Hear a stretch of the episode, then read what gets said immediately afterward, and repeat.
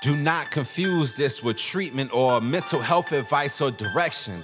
Nothing on this podcast is made to supplement or supersede the relationship and direction of your mental health caretakers. Although David Kozlowski is a licensed marriage and family therapist, he is not functioning as a certified mental health professional in this environment. And same applies to any professional who may appear on the Light the Fight podcast. Welcome to the OG Therapy. Hey, everybody, welcome to the very first episode of OG Therapy. Now, before I get started in the episode, I want to give a big shout out to the gentleman who said my disclaimer uh, that you just heard that was over that cool beat, or at least I think the beat is cool. His name is Kenneth Scott. He's a young man that, like myself, used to be a former wide receiver at the University of Utah. I met him a long time ago when I was running social support groups for teenagers here in the local community through my nonprofit called Quit Trippin'. I remember a couple times he came out and he talked to the youth. He's told them about the struggles that he was going through in his life, his current struggles, how he's dealing with those. We forged a relationship. One thing led to another. And I got a radio show late at night on the local ESPN uh, radio station syndicate here in Salt Lake City.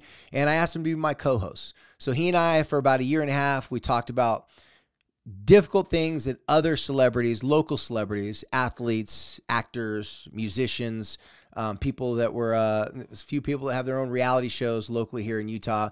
And he was my co-host, my right-hand man, and I just want to give him a shout out because not only is he a great young man, he's also now a great author. He just published a book about his mom. It's called 24, and this book is a collection of her journals that she wrote during her struggles with lupus and he comments on those. And you know, I just started reading it, but already it's a great read. On top of it, he's also uh, was he was also just chosen to give a TED talk in Dallas, Texas. In um, October, so I'm excited for that. And he's a great musician too. If you like rap music, great musician. So if you want to follow him on Instagram, it's K Scott underscore two.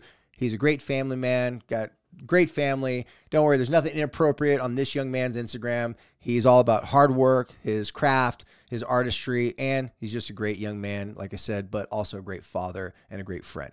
So, today's episode, the first episode of OG Therapy, is a big thing for me. I've been waiting to do this for quite some time. But before I tell you exactly what this episode is and get into the episode, I want to explain to a few of you that may not know what OG actually means or stands for. So, in the literal term, OG stands for original gangster. That's right, gangster. So, this is a little, this little, uh, this little street. What I'm telling you right now. But um, in every neighborhood that there is a gang, and um, you have gang members that have lived to an older age. The OG gang members are the original gangsters. Those are guys that maybe went to prison, maybe they were shot, um, and guys and girls too, not just specific to guys. They're they're people that been there, done that. They live to tell the tale, but more importantly, they live to share the information of their experiences with their younger generation. OG is kind of a terminology that's more loosely used now for an older person that you respect, you look up to, but you respect and look up to them because they've went through difficult things they got out of those difficult things, and now they can be a, a beacon of great advice. They can tell you some things that no one else can tell you. But more importantly, it's how they tell you. In my own personal life, I had a couple of OGs. Uh, my uncle George Malifua was one of them. He was a gentleman that was a you know, champion martial artist. He owned his own security company. He was basically the Samoan godfather of my hometown and my area in San Diego, California. He had this subtle, soft confidence about him when he would give you advice or tell you uh, what you he thinks you should do, it was always after he listened to you complain, and at least for me, I'd complain, I'd moan, I'd say all these things that I didn't have control over, and he'd just calmly sit there and listen to me. And then out of nowhere, he'd start telling me a story, and he'd start telling me how he learned a lot from that story. Well, in that story was a very specific message. And then he would end with telling me something very direct, very honest, and look me right in the eyes. It was not out of anger. It was not like him looking at me like you're a stupid young man, like you should be smarter than this. No, it was smooth, it was subtle, it was clever, but it was very, very powerful. I trusted him. I asked him for advice because I knew when he was telling me something, it was not a joke. Even though he made a joke every now and then, he would joke around about this and that and the other to kind of soften the blow of whatever he was telling me. He never made it personal. He never made me feel stupid, but he always gave me the best advice it was calm, collected. And like I said, he was so chill under some of the most stressful situations. I always admired and looked up to him for that. And plus, as a young man, he was a tough guy and he had a reputation for being able to handle tough, violent situations, but he didn't do it with puffing out his chest and telling everybody how tough he was and, and how you better watch out. He was not the loud guy in the room, but when he walked in the room, you knew he was there. Everybody else knew he was there. And a lot of people would sep- like like like the Red Sea would open up and they'd be like, "Oh, Uncle George." Like, okay, like you started acting really respectful when Uncle George was in the room, and like I said, he deserved that respect. So this episode and this podcast right now that we're calling OG, it's under Light the Fight, but it's its own thing right now. Um, this this episode and all the episodes after this is going to be me sharing with you what I call OG therapy. These are the things that I didn't learn in college and school. These are the things I learned from living tough experiences myself.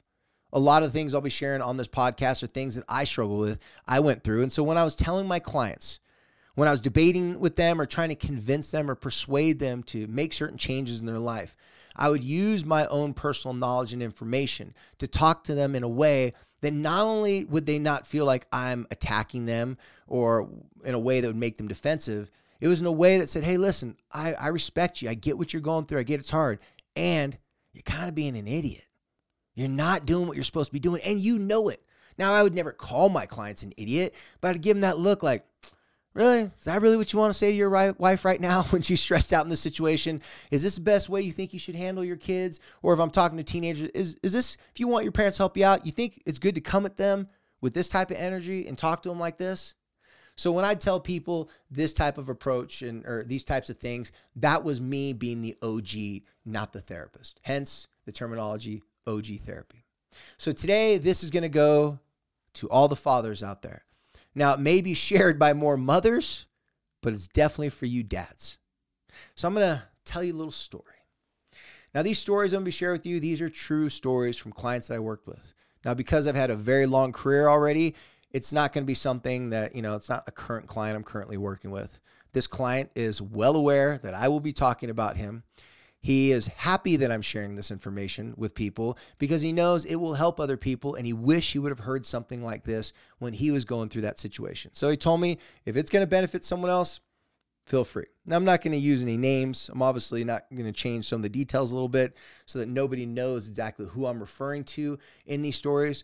But trust me when I tell you, these stories are very real. And they also are relatable. This may not be your exact situation, but I'm pretty sure if you're listening to this, you'll be able to connect with this. Or maybe you know someone who might need uh, this information or could benefit from this information. So the story is with a man. Now, I was like most of the, the couples I work with throughout the years, I usually would meet them because I was counseling their teenager or their kid. And then one day, either the husband or the wife would come in and they'd say something like this Hey, uh, Dave, um, I was wondering if uh, you could answer a question for me. Sure, what's up? Well, and I got this friend and he's going through these difficult times. And this guy started explaining to me you know, all these difficult times he, that was going on with his friend and his friend's wife. And I remember looking at him and I was like, well, uh, hmm. So this friend of, that you speak of, does this friend happen to drive a Ford F 150 lifted with this and that and this and that and parked right out front. He started blush, put his head down. He's like, Yeah, maybe, perhaps. It's a little thing that I've, they've always seen with people is a lot of times when they're a little scared or nervous to ask for help themselves, sometimes people will be like, So I got this friend. Usually the friend is them. And in this case, it was this man.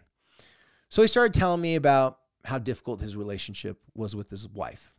And because I already knew his family, because I already knew his kids, um, he just wanted to ask me my opinion on it. Well, he went into this long description about how unfair his wife is and how mean his wife is and how his wife doesn't ever do things that he wants her to do. That his wife and his kids don't respect him, they don't treat him the way he wants to be treated. And he feels like he's just an ATM machine He's just a bank account. He basically was kind of describing, uh, if you've ever watched Married with Children, uh, Al Bundy. He was basically describing Al Bundy, not entirely Al Bundy, but you know a lot of those feelings. If you've ever watched that TV show where Al Bundy just sat there numb on the couch, just giving his wife and kids money. Like he was just numb to, to the whole relationship and felt like he was being taken advantage of. So I listened to him and I said, okay, well, uh, all right, well, uh, why now? Like, why you bring this to me now? And he started to say, well, you know, my wife caught me looking at pornography. And he quickly explained how it was her fault that he was looking at pornography. And I was like, huh, this is interesting. So it's her fault, huh? He's like, oh, yeah, yeah, yeah. So he'd tell me all these horrible things. Like she didn't have sex with him three or four times a week like he wanted to. She uh, wasn't doing all these different types of things that he said, you know, ex-girlfriends did for him and and made him feel amazing and and you know, he, he would he'd really go and exclaim all these women that he worked with that they would tell him, "Oh my gosh, your wife is so lucky. I wish I had a man like that." That you know, you work so hard, you do this, you do this, you do that, whatever. He'd tell me how everybody loves him except his wife and his kids don't respect him. And so I heard him out. I said, Yeah, of course I'll be happy to help you out with this. I, I do need to talk to your wife though, because I'm pretty sure she's gonna have her version of the story. He's like, Well, yeah, I told her I was gonna come in and talk to you today. And yeah, you go ahead and talk with her. So I talked with the wife. She gave me her side of the story. Obviously, her side of the story was much different. She told me things like he comes home grumpy, irritable, upset. When he walks in the door, he starts screaming, barking at orders. Why isn't the house clean? Why isn't that done? How can you do the homework? And then he started interrogating her. And he's like, I work too hard. I come home and nothing's clean, nothing's at, blah, blah, blah. And he would say, if you guys don't clean the house, if you guys don't do this and that, whatever, well, then don't be surprised if I'm mad, I'm angry, and yelling at you all the time. He really wanted people to bend the knee and do what he wanted them to do and if they didn't do those things, well, then he thought it's only fair that he yells at them. That's fair. If he didn't do his job at work, then he'd get yelled at, so they deserve to be yelled at too. Now, there's a lot more to it than that, but I started talking with them. I started meeting with them as a couple outside of just meeting with their their son. And we had about meetings for about a month back and forth. We do a combination meet with her, meet with him, meet with them together. And I started giving some suggestions. And I told him one day, I said, here's what I want you to do. I said, not that this is fair, this is right or wrong, but I think it'd be really good for you to take my suggestions and you go first. So I want you to do a few things. And then if you do these things, you will give your wife the one thing she's been waiting for and the one thing she's been wanting. And then if you do those things for her, she will reciprocate and she will start giving you the one thing that you've always been needing and the one thing that you've always been wanting. Now, people come to me and they tell me their complaints and they tell me what their problems are, but they have a hard time sometimes really articulating it. And so I shared it for them and they both agreed. The wife, like every other wife I've ever talked to, every girlfriend in a serious relationship, she wanted to feel emotionally safe and secure. Now, that's going to be different for everyone. She went in description of in what ways she wanted to feel emotionally safe and secure. And then I told him, I said, every husband I ever talked to, they want their wives' admiration. Now, that's a big umbrella. Underneath admiration is respect, but there's also this thing called attaboys, benefit of the doubt. He wanted his wife to give him the benefit of the doubt if he made a mistake. Or in this case, because she caught him looking at pornography, he wanted her to give him the benefit of the doubt that he wasn't looking at pornography because he was addicted to it, that he had a really bad problem with it. It was just that he was too horny. He wanted more sex. She wasn't happy with him. And so he had to he had to somehow take care of that because it was too much tension for him and he works too hard to come home and his wife not want to be intimate with him. So, I started giving suggestions. And like many men, not all men, because this is not a men ba- man bashing podcast. I'm not sitting here trying to tell you that, you know, he was a horrible guy. I like the guy. In fact, I liked him a lot. He's a good guy. He and I had a lot in common. And he wasn't really putting together what exactly I was asking him. I wanted him to make his wife feel emotionally safe and secure first. And if he did that, then she could check off the box. I got to worry about my husband. I don't have to worry about him. He's got my back. We're together. Now I can put all my energy and efforts into the kids. And when she felt she was giving her best to the kids, she could check a box I'm a good mom. And that was an important box for her to check. When she had to worry about her husband, when she was stressed and fighting with him and he was being his normal, you know, very uh, prideful, stubborn ways. in which he admitted he was prideful and stubborn, then she wouldn't give her best to the kids. In fact, she was tired. She wouldn't help the kids with their homework. She wouldn't cook them good meals. And then she started feeling horrible because she couldn't focus on the kids because their relationship was out of balance. So after a couple different weeks and about a month goes by, I'm telling him, giving him these suggestions. He was resistant and he wanted to argue with me and tell me this isn't fair. This isn't fair. Well, you know, how come I have to go first? I'm like, well, in the streets, if one person's want if one person wants the other person respect them, and then the other person wants the other person respect them, I always say, who's going to go first? I suggested him to go first because he wanted to be the leader of this family. He wanted people to take him serious. He wanted people to follow him. I said, Well, then you got to go first. He said, Fine. But he wouldn't do what I suggested him to do. After about a month and a half goes by, he comes in again, same pity party. He would tell me every single time, complain, complain, complain about my wife. I talked to his wife. She actually wasn't complaining much about him. She was like, Man, like, I, I, just want him to give an effort. Like, I, I want to let go of this resentment. She was actually taking the higher ground. She's being more mentally and emotionally mature. She wasn't picking fights with him. She was trying to appease him. In fact, she was pretty much the one walking on eggshells around him. He wasn't walking on eggshells around her. He wasn't being careful with his words or anything. So finally, one day, he came in, giving me the exact same complaints, everything. And because I'm a guy, and because I sat there and going, yeah, man, that must be really rough for you that, you know, she doesn't do all these things you want. He thought I was agreeing with him. When in actuality, I wasn't agreeing with him. I was being agreeable.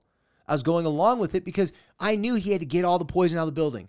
He was in this victim mode and he felt it was the tyranny of his wife and and all these other women at his job like they were so much nicer to him and he just feels like if they treat if his wife treated him like those women at work did then he would be a better man but until she changed her behavior he was not willing to change his ignorance and his stubbornness and being a jerk when he came home because he felt that was his right so he comes in one day, and I figured, you know what? I'm pretty sure I got enough uh, credit with him. I've listened to him complain enough. I've listened to him to and all these things. And I showed deep concern, and, and I've been trying to help. But at this particular point, I needed to leverage my relationship with him, and I need to have a little conversation with him that I knew because of his personality, it was going to turn into a debate, a little bit of a disagreement or argument. And I was very well equipped and prepared for this discussion. So it started out a little something like this. He comes in, he's complaining, he's saying this and that and the other. So I said, okay. You know, you've been saying pretty much the same thing every week for about a month and a half now. So let me get this straight. I'm telling you to do X, Y, and Z to make your wife feel emotionally safe and secure when you come home. And you keep on having these reasons why you can't do that, right? Your pride, your ego. She's not giving you what you want, so you're not going to do it for her. And he kept on talking about divorce. Maybe that's the answer. You know, maybe they just weren't meant to be together. And he started like fantasizing about other women from the past, about how much they treated him better. And he was one of those guys that was like, the grass on the other side wasn't greener, it was 4K. It was palm trees blowing in the wind, hula dancers giving him massages and bowing and rubbing his feet, saying, Oh, you are such amazing. You work so hard every day. You deserve to be treated like a king, feed him grapes, having sex with him all day long. I don't know exactly what he was thinking, but it sounded to me like he's in some la la land. So I finally said, you know what? So I've been listening to you. Can I say something to you? He goes, sure. I said, uh, you're going down a dangerous path, man. You're not looking for a way to make this relationship better. You're coming to me looking for validation for you to get out of this relationship or to not have to try. I feel like you came here because you wanted me to tell you how horrible your wife was. Well, guess what? I didn't seek you out. You sought me out. You asked me for help. But when I tell you what I want you to do, you're not willing to do any of those things. And he started to go on and on and go, hold on a second. I let you talk. Let me have a second now. I said, you talk about getting a divorce and maybe that's the only answer. And you keep on entertaining these thoughts, but you're not doing what I'm suggesting. So I'm going to tell you, man, you're on a slippery slope. You keep on talking to those girls at work. You keep on having these, what I was calling an emotional affair with multiple women. Anyone that would listen to a sob story, He'd tell about how horrible his wife was, and these women would be like, "Oh my gosh, I can't believe she's she doesn't she doesn't do all these amazing things for you. You're such a great guy." And it started puffing up his ego. And I said, "You know what?" I go, "You think divorce is a way out, right?" I said, "Trust me, man. It's a whole different ballgame." See, he had been married and divorced before. He had a child with someone else. He had paid alimony. He had been doing all that stuff, and he always complained. He complained about his ex and his current wife. And so in this conversation, he got heated and he wanted to argue with me. He goes, finally goes, I worked too hard. I put the food on this table, put a roof over their head, and I deserve respect. I said, You know what you're telling me? You're telling me you want a trophy for stuff you're supposed to do. Nobody gives me a medal because I go to work every day and I come home, right? You're supposed to work hard. You're supposed to be a good dad. You're supposed to put food on the table. Let's not pat ourselves on the back for stuff that's just part of the job description. And if you want it fair, why'd you get married?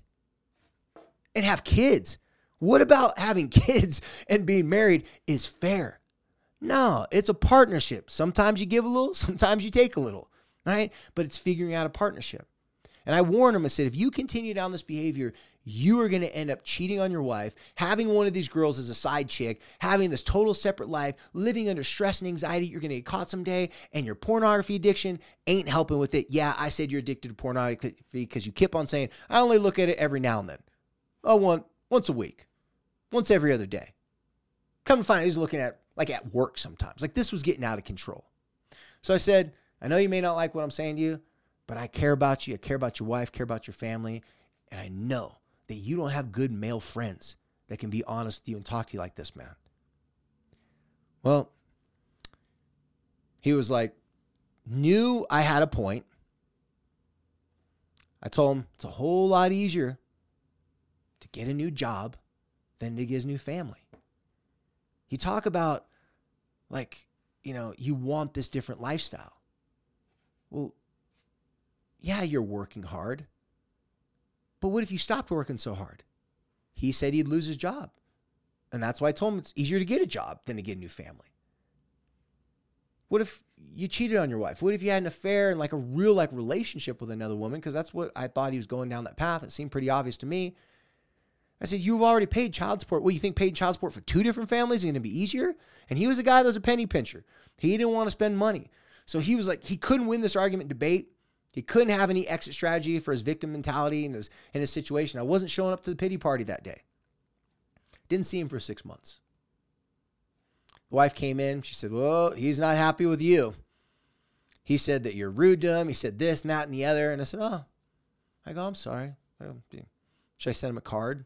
She laughed. She said, No, I loved it because I know that you wouldn't say the things that he said you said because he obviously elaborated and made it to sound like I was being really mean to him, right? When I was just being direct and honest and candid with him. Six months later, I get a phone call.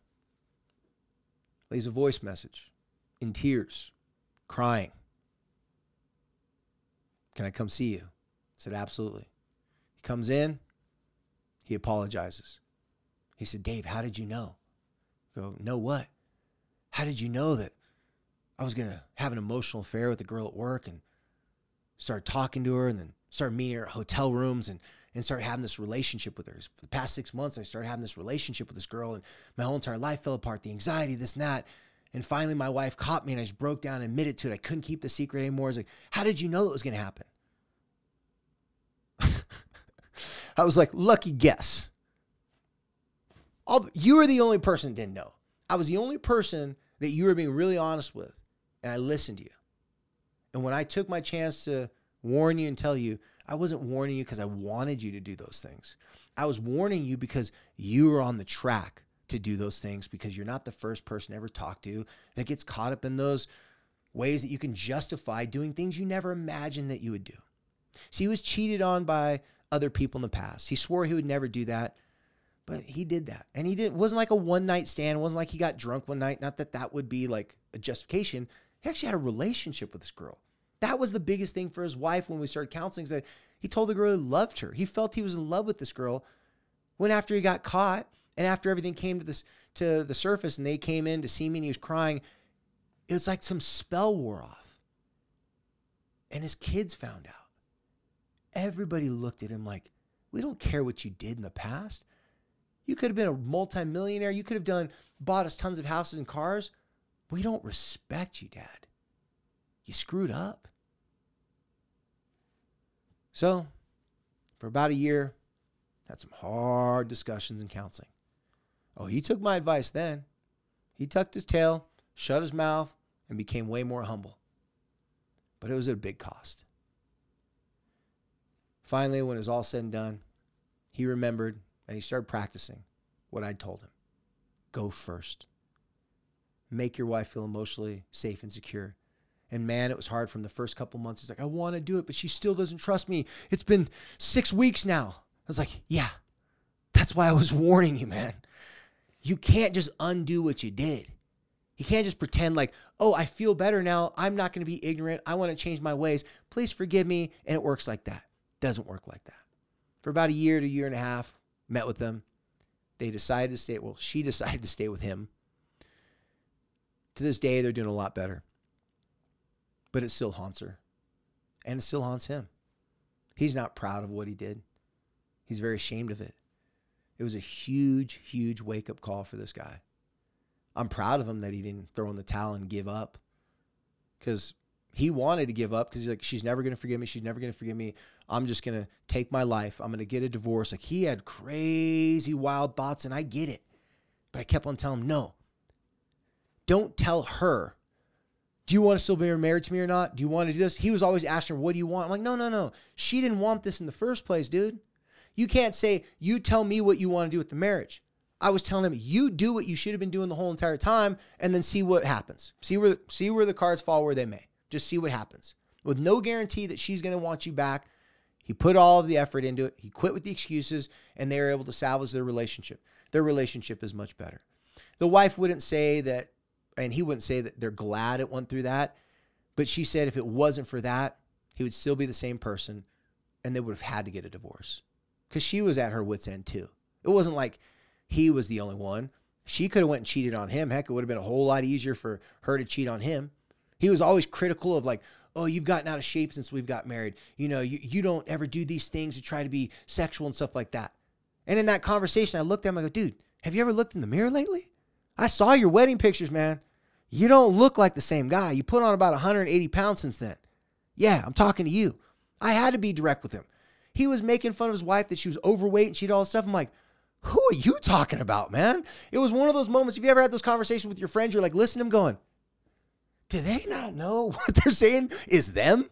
Like you're describing your own flaws, your own errors. And it's interesting how he's willing to pick apart her, but he wasn't willing to put it on himself. And I can tell you from a guy who's gone through lots of therapy and counseling with my wife and personal therapy throughout the years, that's hard to do. And I get why guys, especially men with our prides and our egos, why we wouldn't want to do that. And if we don't make our wives, our kids feel emotionally safe and secure, they're never going to tell us what's really going on. We're not going to be a trusted person in their life. They're going to keep the important information that we would need to know to help them from us because they don't trust that we can handle the truth. They don't trust that we really care about them. So, as he's made it a point, like many of the men I've worked with, to make their wives and their thoughts, feelings, and opinions, and their kids' thoughts, feelings, and opinions a priority to them, to make them feel emotionally safe and secure, not just for a week, not just for two weeks, but to make that the priority in their life, they've all reported the same thing their wives gave them the admiration that they wanted. Interesting enough, his need for sex three or four times a week minimized to a realistic sexual relationship because I can tell you after that happened, she didn't have sex from for, for a long time. So he was complaining, oh, I only get sex once a week. Oh, now he had bigger issues, months, right? So he didn't need it as much. And she was able to feel safe and secure. And that was able to transition to they could actually be intimate together, and she wanted to be intimate with him. Instead of just being intimate with him just to appease him or get him to shut up because he was whining, complaining all the time. By the way, guys that listen to this, nobody wants that kind of sex. Nobody wants their partner to give them the sympathy lovemaking. It feels horrible. Every guy I've talked to, they say when their wives do that, they're like, man, I wish you wouldn't have had sex with me at all. I'm like, well, you're the one begging for it all the time. And also, too, because this guy wasn't in the best shape, he said, "Man, I it's going to take me for a long time to get back in shape." I said, "Yeah, but you know what doesn't take you a long time is to make her feel emotionally safe and secure. Your wife doesn't need you to have an eight pack or six pack and to be some super stud and and have all these great things going for you physically. But if you make her feel good, she will be appreciative of that. And once she shows you that appreciation, your intimacy, your lovemaking, or just your flirtation, you know, all those types of things that are good for a healthy relationship, that'll come back online. And sure enough, it did. But he had to take a long path to get there. So, what I'm telling all you guys out there in this OG therapy episode, what are the things that you need to do to make your wife and your kids feel emotionally safe and secure? And do that. I can give you a hint though. If you listen to their thoughts, feelings, needs, and opinions, and you ask for them, you don't sit there and go, All right, tell me what you want me to do. You're like, No, I really want to know what makes you tick, what's important to you, because I want to help you out with those things. Believing, not asking, like, once I help you with that, with that, you better give me what I want. That's not how it works. People that love you and care about you and that feel that you put effort towards them, they want to repay the favor. They're doing it because they want to do it, not because they're tricked or because you made a special deal with them. And after all these guys I've talked to throughout the years with this type of approach have taken my advice, have done that, they tell me, they had asked me, David, how did you know about this? I said, because I had to do it and I had to find out the hard way. I had to shut my mouth, quit taking everything so personal because I got so many mommy issues. Well, not now so much, but when I first got married to my wife, I had so many mommy issues. Every time she'd get mad at me, yell at me, I'd go sleep upstairs, hurt back on the couch, and I'd be like, see, my back hurts because she's so mean. Come to find out, I wasn't trying to pay attention to what she needed. I was only thinking she's not giving me what I needed. Someone's got to go first. Go first. Make your wife and your kids feel emotionally safe and secure. Figure out what exactly they need. Put in that effort and work. Be consistent. And then you're going to get the admiration. They're going to look at you like the hero that you've always wanted to be. Your wife's going to brag to you, to her girlfriends and her family, like, oh my gosh, he's so amazing. He does these things for me. And you're going to be knowing what your wife needs when she needs it because you're in tune with her. And then she's going to give you the attaboys. She's going to compliment you. She's going to tell you she's sorry for snapping at you the night before. My wife does that all the time now. And I'm like, can I record this? I would have never thought my wife would apologize to me because she and I are both a little, little on the alpha side. Come to find out, I make her feel emotionally safe and secure. She wants to repay the good favor because she doesn't have only one box that she wants to check every day. And the box I'm referring to is I'm a good mother. She has other boxes. And one of those important boxes for my wife and every wife I've ever met out there is she wants to check a box that says, I'm a good wife. It's important to our wives to be good wives. How can they be a good wife for us if they don't feel emotionally safe and secure and know that we have their back and they don't have to worry about our dumb A's? They don't have to worry about our stupid stuff. If we grow up and mature on our point, help them out, then they're going to turn back around like, I didn't have to waste energy worrying about you being stupid. Come here. What do you need? You need a neck massage? You want me to make you dinner? It is amazing that feeling of your wife doing those things because she wants to do it instead of she just has to do it. Well, you guys, hopefully you enjoyed the very first episode of OG Therapy.